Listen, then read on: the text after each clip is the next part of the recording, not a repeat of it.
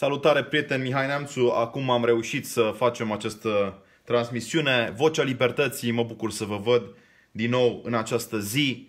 Suntem arestați la domiciliu ca atâtea sute de milioane de cetățeni ai lumii libere, arestați la domiciliu datorită acestui COVID-19 care devine COVID-1984. 29 aprilie 2020 suntem uh, în continuare obligați să asistăm la această distrugere a prosperității în lumea occidentală, o distrugere pentru care puteți să fiți recunoscători, în primul rând, Partidului Comunist. Partidului Comunist chinez, evident, această stafie care bântuie lumea prin gangsterii de la Beijing care au uh, făcut măcelul de la Wuhan, despre care se vorbește prea puțin în presa noastră, pe de o parte, pe de altă parte, a orchestrat această mușamalizare de proporții petrecută încă din luna noiembrie-decembrie anul trecut. Uh, doamnelor și domnilor, dacă nu ați avut Paștele anul acesta așa cum v-ați dorit, dacă unii n-au avut Ramadanul pe care și l-au visat, dacă alții nu au astăzi bani în buzunar, dacă nu mai sunt speranțe pentru o vacanță decentă sau dacă nu vă merg copiii la școală, dacă nu aveți speranța unui loc de muncă, dacă ați ajuns șomer, dacă vi s-a distrus un business în doar două săptămâni, dacă vi, s-a prăbuș- vi s-au prăbușit veniturile, mulțumiți Partidului Comunist. Da, Partidul Comunist Chinez, cel care, repet, prin gangsterii de la Beijing, a reușit să mușamalizeze toată situația în uh, luna decembrie anului trecut și să transmită informații false Organiz- Organizației Mondiale a Sănătății, unde și-a pus un păpușar da? pe faimosul Tedros, membru al Partidului Revoluționar Etiopian, prin care înțelegem, evident, Partidul Comunist. Mulțumiți acestor gangsteri de la Beijing care disprețuiesc viața, care disprețuiesc libertatea, poate tot atât de mult cât uh, Vladimir Ilici Lenin în 1917. Uh, Spuneam că acest COVID-19 devine COVID-1984 pentru că din ce în ce mai mult lucruri cu care noi acum 5 uh, ani de zile n-am fi fost de acord se dovedesc a fi adevărate.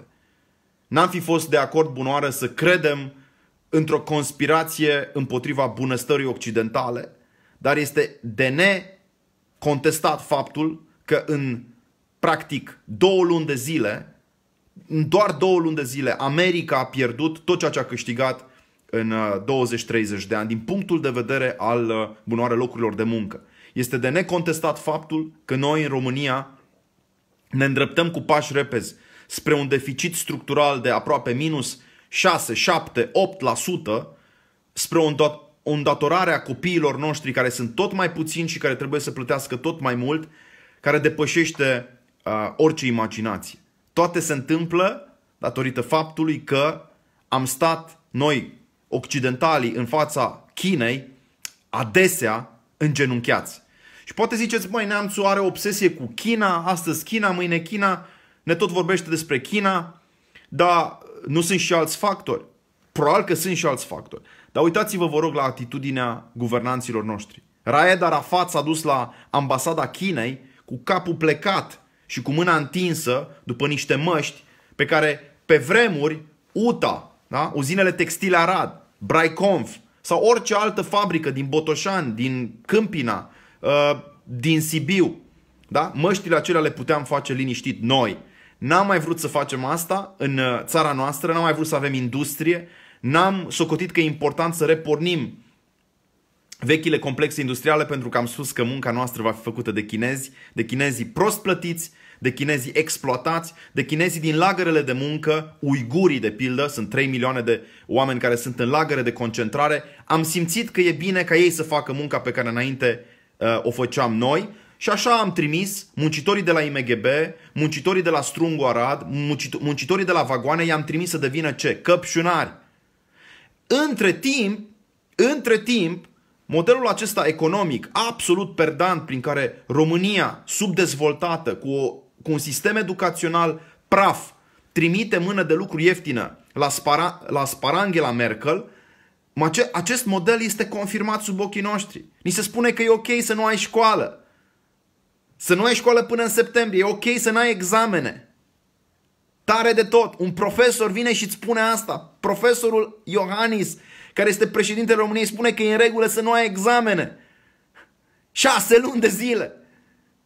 Ianuarie, februarie, martie, aprilie, mai, iunie, iulie, august, septembrie. Sunt, de fapt, 9 luni de zile. Probabil că primul examen pe care îl vor da copiii de clasa a 8 -a va fi undeva, nu știu, prin noiembrie. O țară în care nu se dau examene, e ultima țară din Europa la testele PISA. Suntem analfabeti, dragilor, ați înțeles? Funcționali. Pe banii dumneavoastră și ai mei. Creștem generații întregi de analfabeți. Dar știți de ce? Fiindcă le convine. Cui? Europenilor. Cum să nu-ți convine să ai mână de lucru ieftină? Domnule, l-ai pus într-o cursă charter, e simplu, două ore, l-ai luat... A, sirieni e altă poveste, dar l-a luat pe ăla din Bistrița care nu știe nimic, pe băiatul de 17-18 ani care nu, nu băguie o limbă străină, nu, nu, nu, nu, nu se pricepe absolut deloc să facă un, un șurub, o șaibă. Și l-ai luat și l-ai pus să culeagă sparanghel. E un model al subdezvoltării în plină Uniune Europeană. Nu ne-am prins până acum. E în interesul Germaniei ca tu să ai o Europa de Est săracă. Asta înseamnă piață de desfacere și mână de lucru ieftină. Ne e greu să spunem asta. Mai avem ceva de pierdut? Am pierdut tot. Am pierdut tot. Am pierdut 4 milioane de români, cei mai buni, cei mai hanici, cei mai antreprenoriali, cei mai deștepți. I-am pierdut. Ok, s-au întors ăștia care au mulți dintre Mulți dintre cei care au specializat în furturi s-au întors ca să ne facă viața mai grea. Dar gândiți-vă ce a pierdut România. Am pierdut tot. O Românie post-industrială pe care toți guvernanții noștri au aprobat-o ca fiind o fatalitate. Ni s-a spus că nu e nimic de făcut. China va face totul pentru noi. Și uite ce a făcut China pentru noi. Ne-a făcut cadou un, un virus. 1984. Spun asta cu gândul la George Orwell, cel care a scris un roman despre cum, despre această distopie, despre cum într-o bună zi vom fi conduși de niște elite tehnocrate medico-militarizate, da? Elitele medicale și elitele militare puse la un loc pentru a decide fericirea noastră. Și s-a decis care e fericirea noastră. Porția noastră de fericire ne vine prin ordonanțele militare. În fiecare zi vă luați porția de fericire. Bătrânii au aflat că acum au încă două ore de libertate. Nu li s-a spus da, bătrânilor, dacă au speranțe pentru 15 mai să fie liber cu adevărat. Nu! Doamna Ursula von der Leyen ne-a spus că bătrânii vor rămâne izolați până la finele acestui an în Europa. Deciziile în România și în Europa sunt luate de niște tehnocrați, mulți dintre ei care nu au copii și nu mă tem să spun lucrul acesta, domnul Claus Iohannis nu știe ce înseamnă să ai trei copii, să-ți urle de dimineață până seara în casă, nu știe domnul Claus Iohannis ce înseamnă să stai într-un apartament cu trei camere și să ai doi, trei copii pe care trebuie în fiecare dimineață și în fiecare seară să-i liniștești. Habar n-au! Elitele noastre nu au conexiunea cu viața reală. Araed Arafat nu are copii. Astea sunt elitele care ne conduc. N-au ținut o prăvălie în viața lor, sunt mufați la bani publici de când se știu sunt funcționari ai statului, birocrați, n-au stat o zi să vândă, nu știu, un mănunc de ceapă. O să ziceți, neamțu, dar tu ai făcut asta. Da, am făcut-o. Am vândut capia, ardei capia, am vândut roșii, am vândut gogoșari. La șapte-opt ani asta făceam. Vindeam. Normal. Băgam mâinile în pământ. Îmi, creș- îmi dezvoltam sistemul imunitar. Mă expuneam germenilor sau cum, cum, cum să mă exprim, da? Pentru că eram un om care trăia la țară ca orice alt copil de la țară, am învățat să muncesc de vreme, da?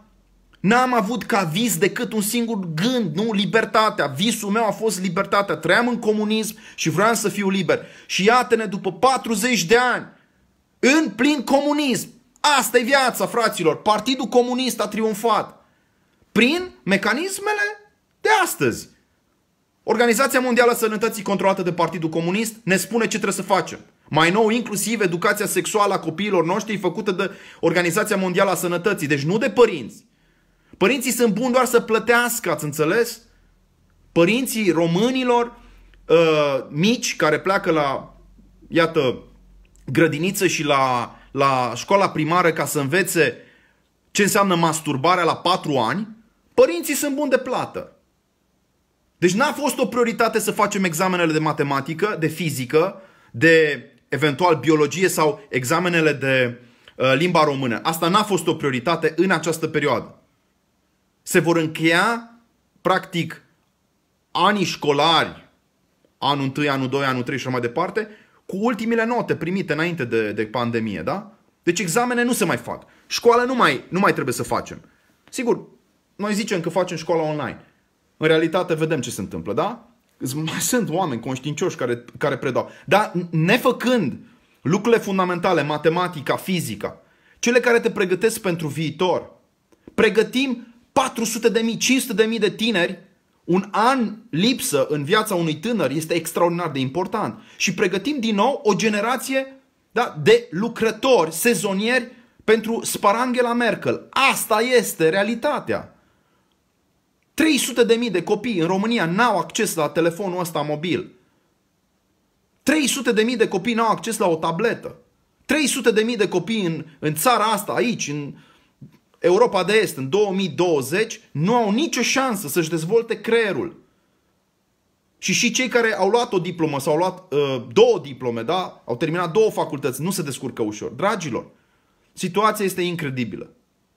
Eu am fost primul alături de colegii mei și de la Mișcarea Populară, apropo, tot ce spun acum angajează doar părerea mea și punctul meu de vedere, nu angajez niciun partid, nu e nevoie de așa ceva. Fiecare acum are dreptul să spună ce crede, da? Dar colegii mei de la Mișcarea Populară au spus acționați ferm, acționați rapid, preventiv, opriți frontierele, hai să facem carantinarea la, la Borș, la Vama, uh, Nădlac și așa mai departe. De ce? Pentru că, într-adevăr, virusul ăsta e un virus ucigaș. Am spus-o atunci și știu și astăzi că este un virus ucigaș. Din fericire n-au murit atât de mulți cât am crezut. Slavă ție, Doamne! Am acceptat toate lucrurile care ni s-au cerut. Să nu mergi la biserică. De două luni de zile, oamenii credincioși care mergeau la biserică așa cum un violonist se duce la concert, da? așa cum un fotbalist se duce la uh, antrenament, așa un om credincios merge la biserică cu drag, cu bucurie, cu reverență. Nu mai mergem. Nu mai mergem la biserică. Deci sufletul e amputat. Medicii raportează în uh, ultimele săptămâni cazuri grave de violență domestică, de alcoolism, de depresie, de anxietate. Un copil bătut de niște părinți care nu mai au bani. Sunt astăzi în România oameni care nu mai au bani, înțelegeți? În lumea întreagă sunt 180 de milioane de, de, de, de oameni care fac foamea. Părinți care își bat copiii. Ai o traumă pentru o viață. Îi bat, de sting, da? De nervi. Nu-i aprob nicio secundă. Dar contextul de pușcărie colectivă trebuie înțeles. E un context de pur și simplu balamuc. Iar cei care ne conduc vin și ne spun că e în regulă. Nu cumva să vă faceți planuri de vacanță, zice domnul Raed Arafat. Păi Raed Arafat, poate ești un sociopat, ca n-am găsit altă rimă. Poate n-ai înțeles că omul e o ființă relațională. Poate n-ai înțeles că oamenii au nevoie să se vadă față către față.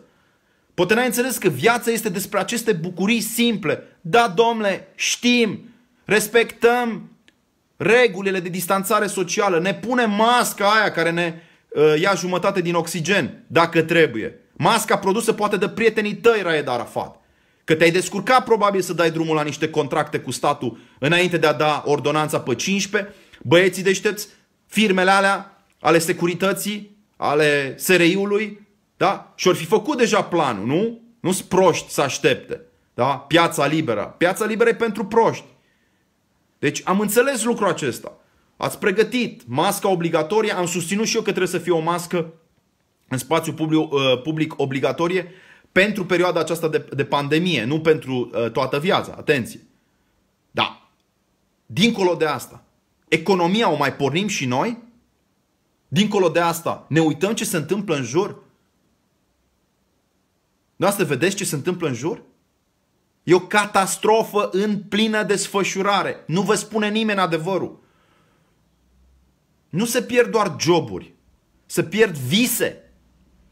Vine și spune un baron de la Banca Națională că nu e datoria statului să salveze IMM-urile, toate întreprinderile mici și mijlocii. Dar datoria statului e să salveze ție jobul? Baroane, datoria statului să salveze joburile tuturor birocraților, tuturor funcționarilor, toți cei care lucrează la stat trebuie să aibă un job garantat pentru toată viața.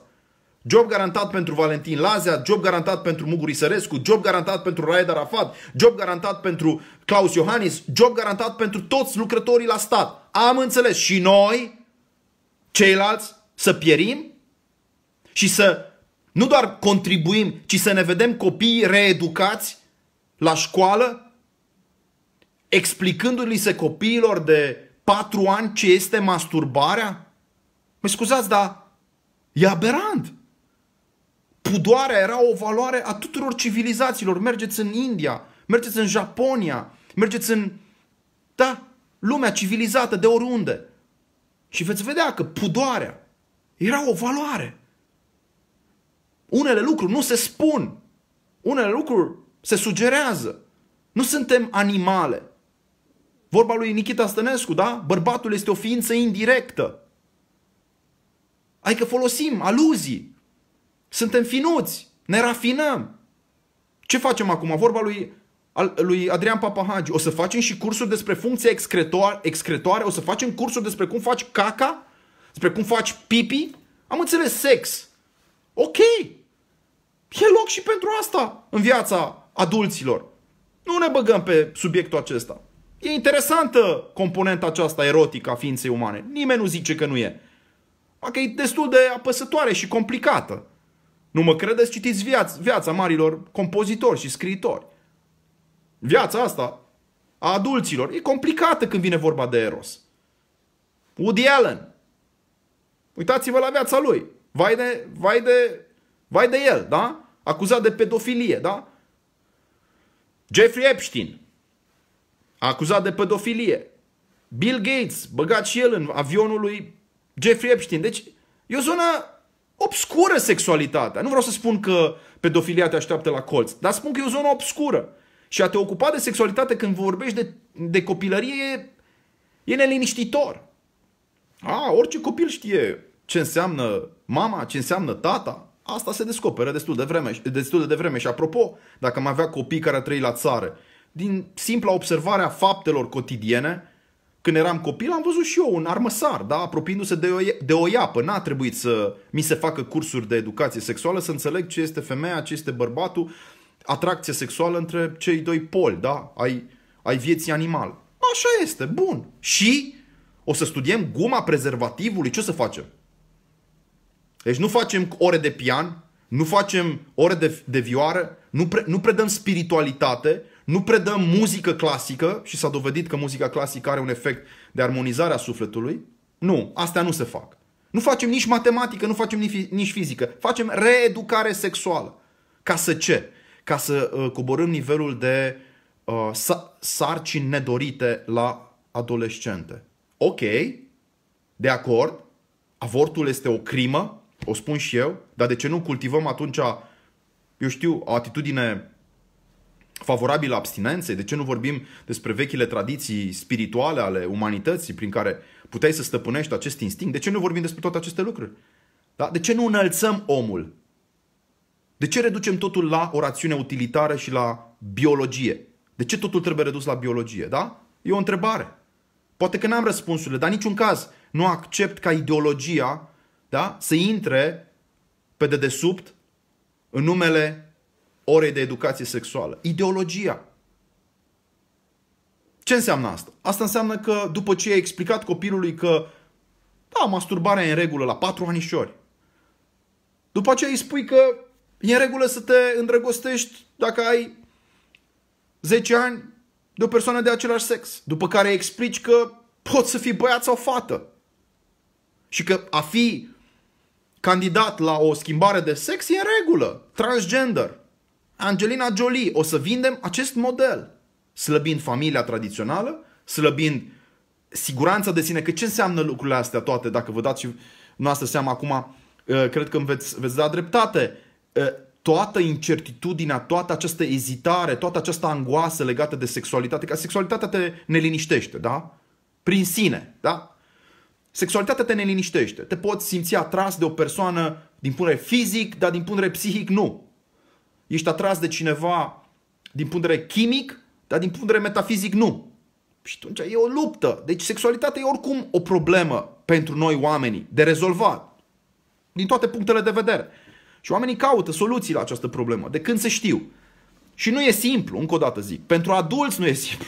Dacă noi trebuie să exportăm acum problemele adulților în, în uh, parohia copiilor, nu știu de ce am face asta. Repet, cred că răspunsul este foarte simplu. Pentru ca să avem oameni uh, foarte, foarte ușor de influențat, foarte puțin întemeiați într-o etică, da? într-o filozofie de viață și cu cât ai oamenii într-o țară sau într-o companie mai vulnerabili, mai slabi, mai, până la urmă, expuși da? la incertitudini angoase, cu atâta sunt mai controlabili. E foarte simplu să ai un om pe care să-l muți dintr-un loc într-altul, da? Prin frică, prin amenințare, da? Omul nu trebuie să știe cine este. Omul nu trebuie să aibă rădăcini. Și dacă nu are rădăcini, e ca o frunză, imaginea frunzei, da? Frunza care e bătută de toate vânturile în dreapta și în stânga, așa suntem noi astăzi ca oameni, da? Pregătiți pentru o viață fără rădăcină. Bun. În acest răstim, când, repet, nu erau alte priorități pentru Ministerul Educației, da? nu, erau, nu era o prioritate să implementăm un sistem de evaluare online a competențelor. Nu era o prioritate să validăm homeschooling-ul. Nu era o prioritate să creștem nivelul de alfabetism ca să fim mai buni la următorul test PISA. Nu. De alfabetizare, iertați-mă. Nu. Era o prioritate educația sexuală. Bun. În această situație în care, repet, Ministerul uh, Educației, apropo la PNL mai sunt conservatori, nu știu, am auzit că erau cândva conservatori adevărați la PNL prietenii noștri, în contextul evanghelic, au spus ceva, ajutați-mă. N-am, n-am citit. A spus ceva Robert Sigartău, a spus ceva Benoni Ardelean, a spus ceva Florica Cherecheș. Mi-ar plăcea să fi spus. Există libertate de expresie în PNL, că Partidul Libertății e PNL, nu? Mai spune cineva în PNL că totuși a fi conservator înseamnă să nu schimbi legile firii? Tot ceea ce nu e necesar să se schimbe, e necesar să nu se schimbe. Asta zice un conservator. Dacă vreți să repet. Tot ce nu e necesar să se schimbe, e necesar să nu se schimbe. Deci e necesar să nu se schimbe din punctul meu de vedere definiția bărbatului și a femeii. E necesar în România să avem copii. Nu să promovăm avorturile ca pe o intervenție banală pe bani publici, evident, pe care să o faci la orice vârstă pentru că nu contează. Nu, avortul creează traume. Avortul este o problemă uriașă pentru conștiința morală a fiecărei femei, a fiecărui bărbat. Deci România are nevoie de o cultură pro-life, cu siguranță. Noi, noi avem nevoie astăzi peste, de peste un milion de oameni, da? Care să fie promisiunea acestei națiuni, da? Bătrânii în România asta au pensii mici și pentru că nu sunt suficient de mulți, nu sunt suficient de mulți tineri care să lucreze în țara noastră. Și atunci importăm populații străine. Poate că ăsta e scopul. Ca România să nu mai fie o țară în care viitorul să aparțină nu, celor albi, celor heterosexuali și creștini. Poate noi suntem rasa albă, suntem de prisos. Eu respect orice rasă și orice culoare, dar am și eu dreptul să exist? Am și eu dreptul să îmi promovez valorile în țara mea? E o întrebare. Deci, cum spuneam, în tot acest răstim, Ministerul Adevărului înseamnă că unele lucruri nu mai pot fi spuse în țara asta. Da? Nu mai poți să pui în discuție, de pildă, dacă modelul de astăzi uh, cu acest lockdown funcționează. Funcționează? Zeci de spitale închise și goale? Vă mai spun o dată. Goale. Spitalele în România sunt multe goale. Sunt ținute goale pentru vârful pandemiei, care nu mai vine. Ai o problemă cu șalele? Stai acasă. Ai o problemă cardiacă? Stai acasă. Ai o problemă cu rinichii? stai acasă, ia ceai de păpădie. Ai o problemă, eu știu, în zona aceasta de auz, stai acasă. Două, două, de două luni de zile, da, un bolnav de cancer nu mai poate să primească un scan, o, o evaluare a evoluției bolii, a luptei sale cu, cu cancerul. Deci nu se mai poate obține nicio informație de la spitale. Gata, am închis spitalele. Există o sigură boală în România. COVID. Și au murit mai puțin de 1000 de oameni. O țară de 20 de milioane de oameni blocată. Până când? Nu ne spune domnul președinte. Vedem. Până când blocați țara? Vedem noi. Domnul Iohannis, cu respect, vă plătim noi salariu. Cu respect. Toată viața ați lucrat la stat. Cu respect.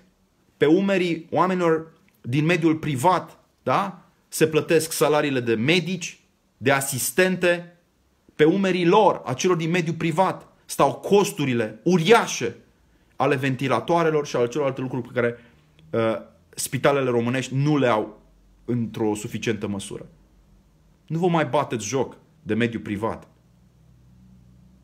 Că vine vremea și ne, și ne vom răscula. Și ne veți auzi urletul de durere și de indignare. Evident, între timp, PSD-ul neavând altceva de făcut, a dat UDMR-ului acestei falange, acestei falangi a Budapestei în uh, ținutul secuiesc, a dat ideea aceasta, promisiunea aceasta unei autonomii. Vezi, Doamne, vom avea autonomie administrativă în ținutul secuiesc, că altceva mai bun, ce să facă și Kelemen Hunor, nu? Această vuvuzea a lui Victor Orban trebuia să facă și el ceva și a negociat cu PSD-ul, da? Auzi tu, președinte al ținutului secuiesc din 4 în 4 ani. Dom'le, separatism în secolul 21, al integrării, al Europei, fără frontiere și așa mai departe. Închid paranteza că nu vreau să mă lăbărțez. Trei lucruri am vrut să ating în această discuție. Experiența noastră de izolare, care seamănă perfect cu experiența comunistă dinainte de 89. COVID-19 a devenit COVID-1984. Primul lucru. Al doilea lucru. Lipsa unei dezbateri despre utilitatea, înțelepciunea măsurilor luate până acum, lipsa perspectivei pentru economia românească, în condițiile în care probabil ne vom duce către un scenariu grecesc sau venez- venezuelean, cum să mă exprim, lipsa unei conversații despre, cum să spune, lucrurile elementare care trebuie să se întâmple. Încă o dată, pun o întrebare. De ce nu deschizi un restaurant? Spuneți-mi și mie, de, de ce nu deschizi un restaurant? Adică livrările cu mâncarea sunt ok. Deci mie îmi livrează, da, în fiecare zi, dacă fac o comandă cu Clover, Uber, cu toate astea, îmi livrează cineva la... Care... Acum, înainte de a, de a începe transmisiunea, a venit un curier, mi-a trimis o carte cineva. Deci cineva îmi dă un lucru, da? De la o distanță, mă rog, cu mănuși, cu nu știu ce, cu mască. Deci, care e diferența între faptul că omul ăla îmi face o livrare acasă pe hol și mă rog, situația în care, să zicem, cineva face o livrare de același fel într-un restaurant. Diferența care e? O să ziceți, da, da, într-un restaurant sunt mai mulți oameni. Hai să fie jumătate. Ok, bun. Erau 100 de oameni într-un restaurant, reducem la jumătate. Distanța să fie foarte mare, de 2 metri. Ok, dar lasă-mă, domne, să ies, să văd cerul. Să văd un apus de soare. Lasă-mă să mă da, irig din punct de vedere men- intelectual, da, mental să mă deschid către altceva decât cei patru pereți în care tu mă obligi stat pe mine să rămân 24 din 24 și dacă ies, să ies cu o hârtie și dacă cumva după ora 22 m-a prins uh, polițistul îmi dă 10.000 de lei amendă.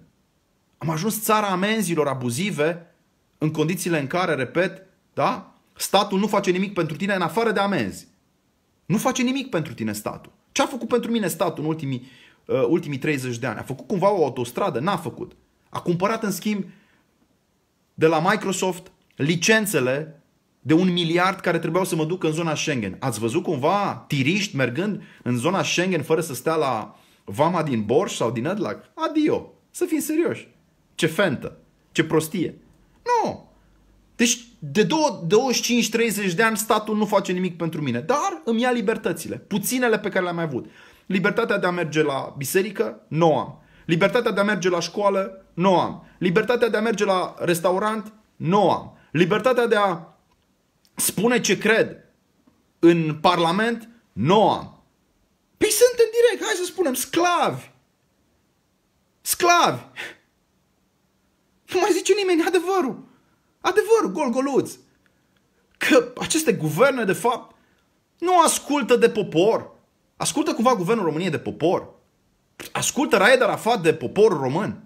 Nu, domnule, se duce la ambasada Chinei, își ia, își ia comanda de la chinezi, își ia comanda domnul străinul Cercel de la industria farma. Industria farma e singura care câștigă în această perioadă. Hai să spunem lucrurile pe nume. Șmecherii care fac bani sunt în zona asta, medicală, toți.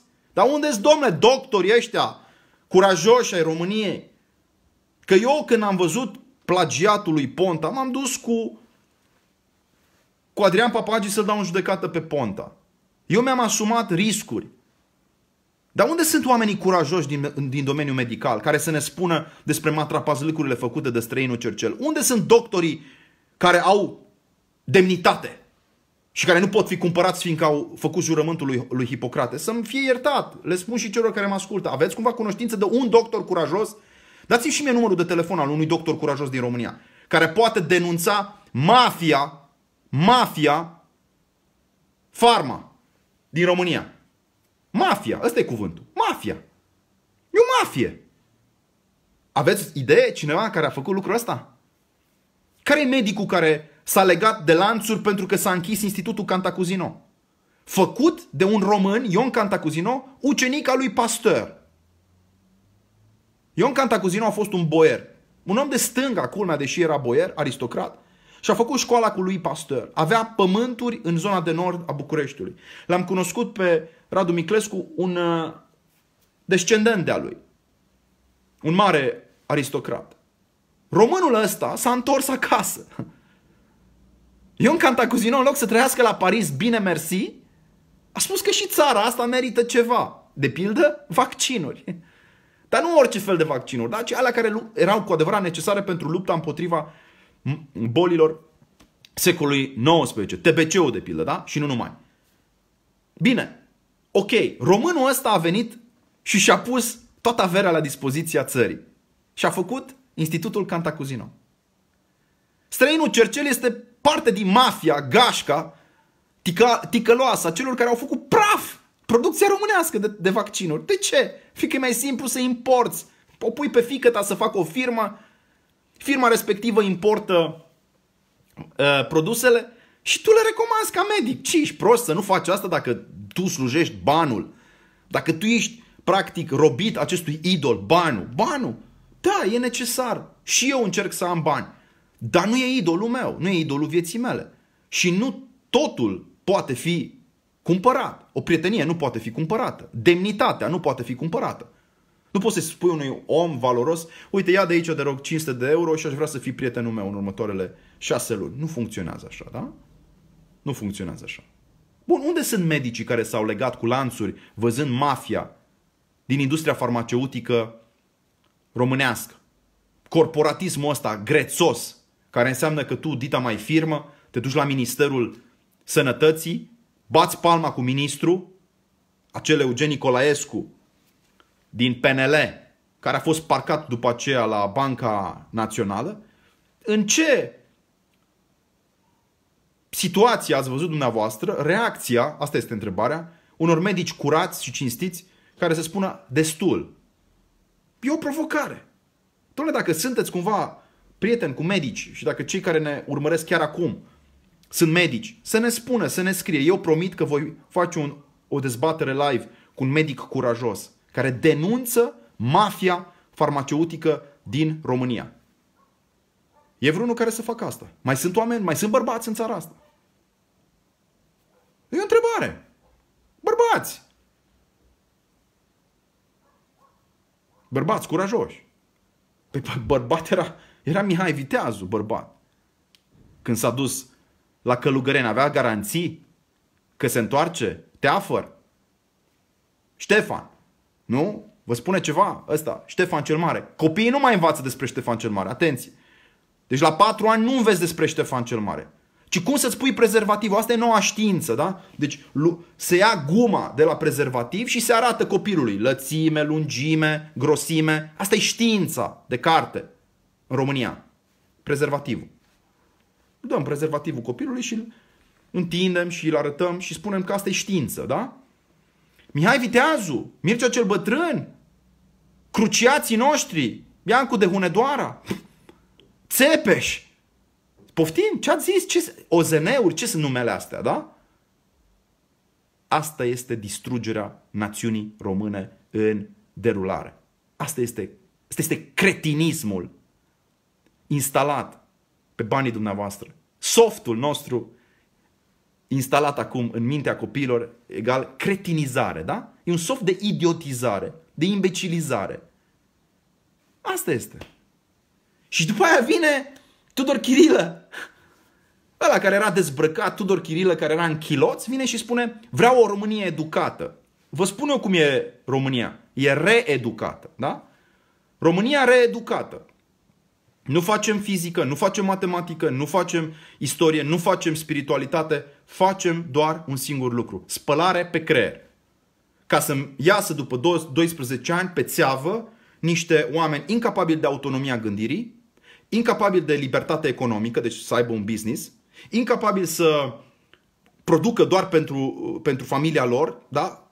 Pur și simplu vom avea niște sclavi. Sclavi robotizați care spun ce le zice statul. Zice statul că sexualitatea are un rol, da? Aia cred și ei.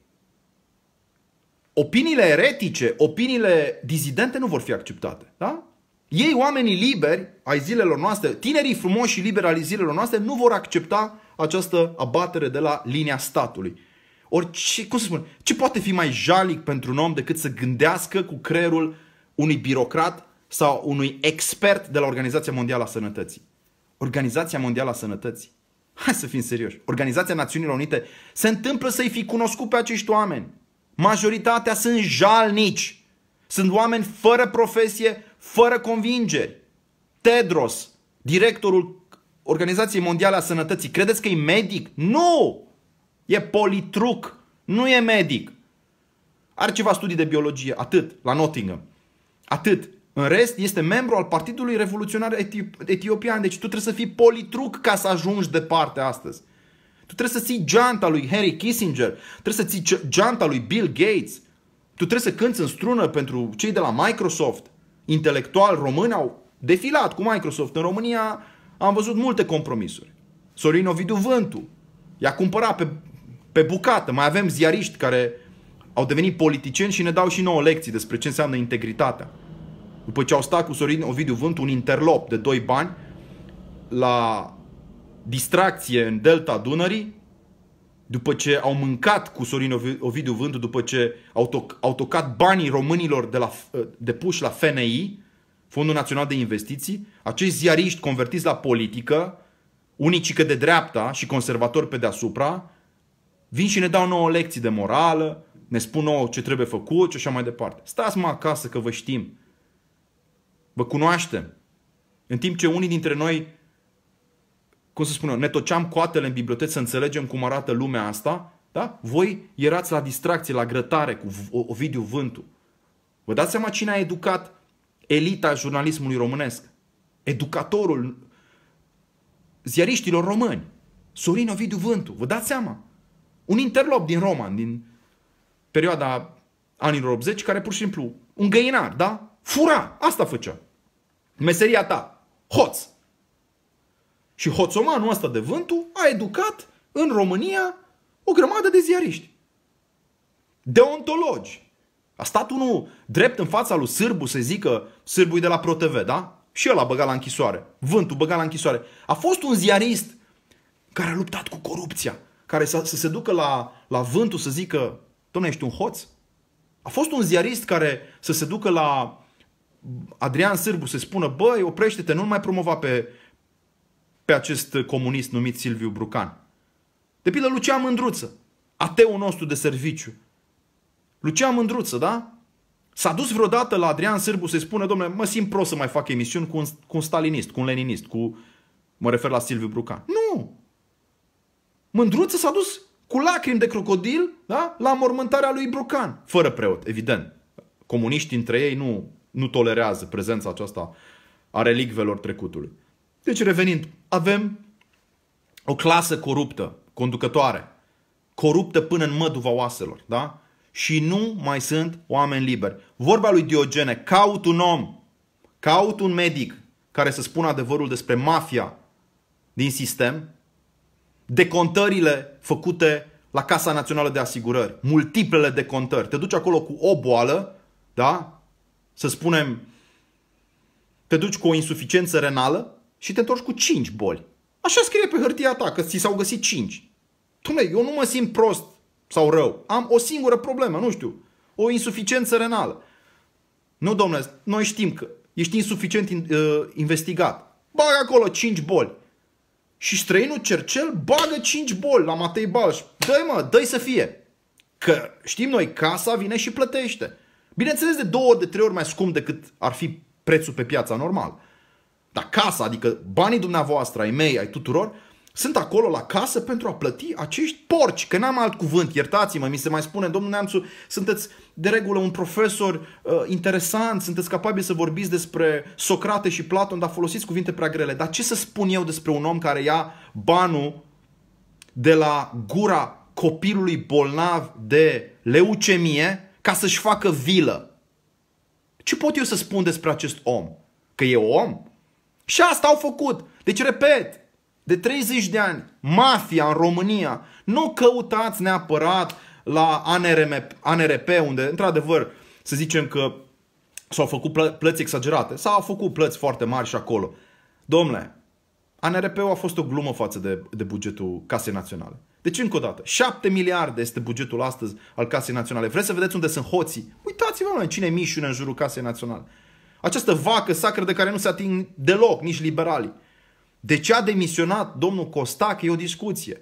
Merită investigat subiectul acesta. Da? Dar până una alta vă spun, până una alta, în țara românească, ceea ce lipsește fundamental este curajul, leadership determinarea. Curajul conservatorilor din PNL de a spune că e inacceptabil ce se întâmplă cu, ideologia, cu ideologizarea educației sexuale. Curajul în sistemul public sau privat de sănătate e inacceptabil da? E inacceptabil să ții pacienții da? practic pe buza morții în condițiile în care că să ai, să ai sute și mii de pacienți în România care nu sunt tratați, spitalele sunt închise pentru că există COVID. Dom'le, medicii din Anglia, din America, au protestat și au spus, domnule, e vocația noastră, noi trebuie să salvăm vieți. Și există oameni care sunt bolnavi și de altceva decât de COVID. Deci mă aștept din punctul ăsta de vedere să văd mai mulți medici curajoși. Vă rog, ieșiți în față. Vă rog, spuneți ce credeți. O viață care nu e trăită într-o libertate nu merită trăită, sincer. Deci, decât să fii sclav pe o plantație, mai bine sărac și liber, pe bune. Deci, pe bune. Demnitatea se naște din libertate, atât. Nu ești liber, nu ai nicio demnitate și oricum stima de sine este mică, da? Când știi că te-a cumpărat și ăla, și ăla, și ăla, și ăla, da? Deci, pe scurt, fiți curajoși, fraților. Spuneți adevărul, ce ați văzut, da? Și al treilea lucru pe care aș vrea să spun este că avem o clasă politică irresponsabilă. Sunt oameni pe care respect în continuare. Dar în ansamblul ei, clasa politică astăzi, în România, participă activ la îngroparea acestei economii care avea germen de prosperitate până anul trecut. Din păcate, din păcate, ce se întâmplă acum, prin stoparea tuturor activităților comerciale, prin stoparea tuturor uh, activităților care înainte generau uh, un, un anumit venit pentru familiile noastre, uh, din păcate, economia se prăbușește. Da? Și pentru asta, într-o bună zi, domnul Iohannis va trebui să răspundă, pentru asta domnul Arafat va trebui să răspundă, domnul Arafat face, face achiziții la greu, cumpără și vapoare, adică să ne înțelegem. Nu știu dacă, dacă știați, dar COVID, COVID-19 se combate cu vapoare. A cumpărat vapor. A, a comandat un vapor. Așa e în România. Dacă nu există opreliști, dacă există stare de necesitate, dacă nu există Consiliul Concurenței sau mai știu eu ce alte entitate de combatere a risipei, dai drumul, cumpără vapoare. E, acești oameni da? vor trebui să răspundă la aceste întrebări. Așa că, dragilor, a fost un monolog neobișnuit de lung pentru, pentru aceste zile, fiindcă îmi place să fiu uh, la obiect și vă recomand să urmăriți și dialogul despre Bill Gates cu publicul larg, evident, de pe YouTube. Acolo sunt foarte multe comentarii, de asta spun dialog, că uneori comentez și eu la întrebările puse în, în uh, pagina de comentariu. De asemenea, vă rog să nu uitați de faptul că pe lângă toată această nebunie mai există o mângâiere pentru noi și mângâierea asta este cartea. Da? Există o promoție specială acum pe store.vocalibertății.ro Puteți primi cartea aceasta cu autograf, pachetul sentiment. Merită, după părerea mea, o carte ca Vârstele iubirii să fie recitită, citită sau făcută cadou unor prieteni dragi.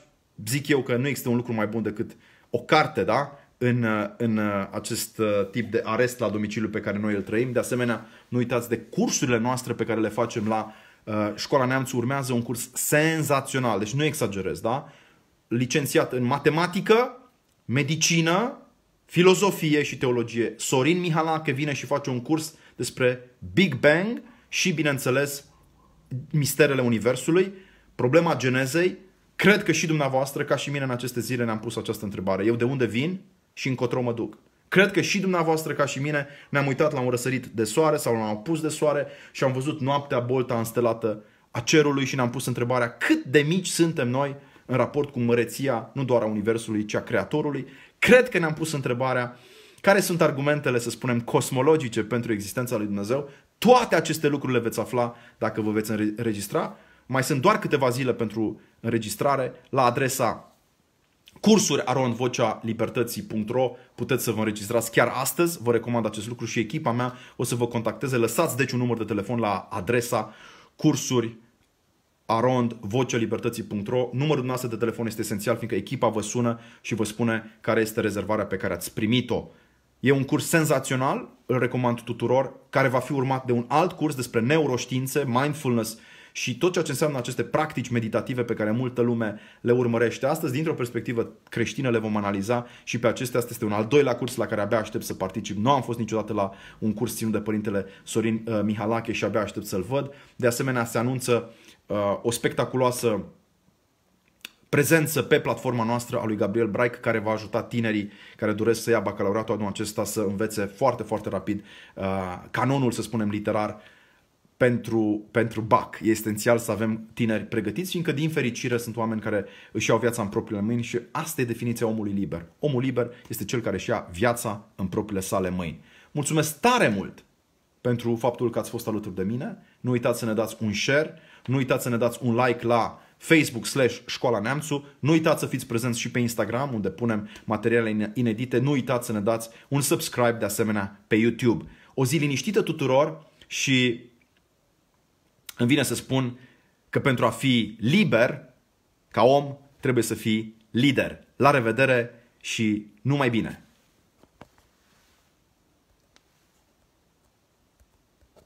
Hai să închidem. Trebuie să închidem. Trebuie să se poată închide.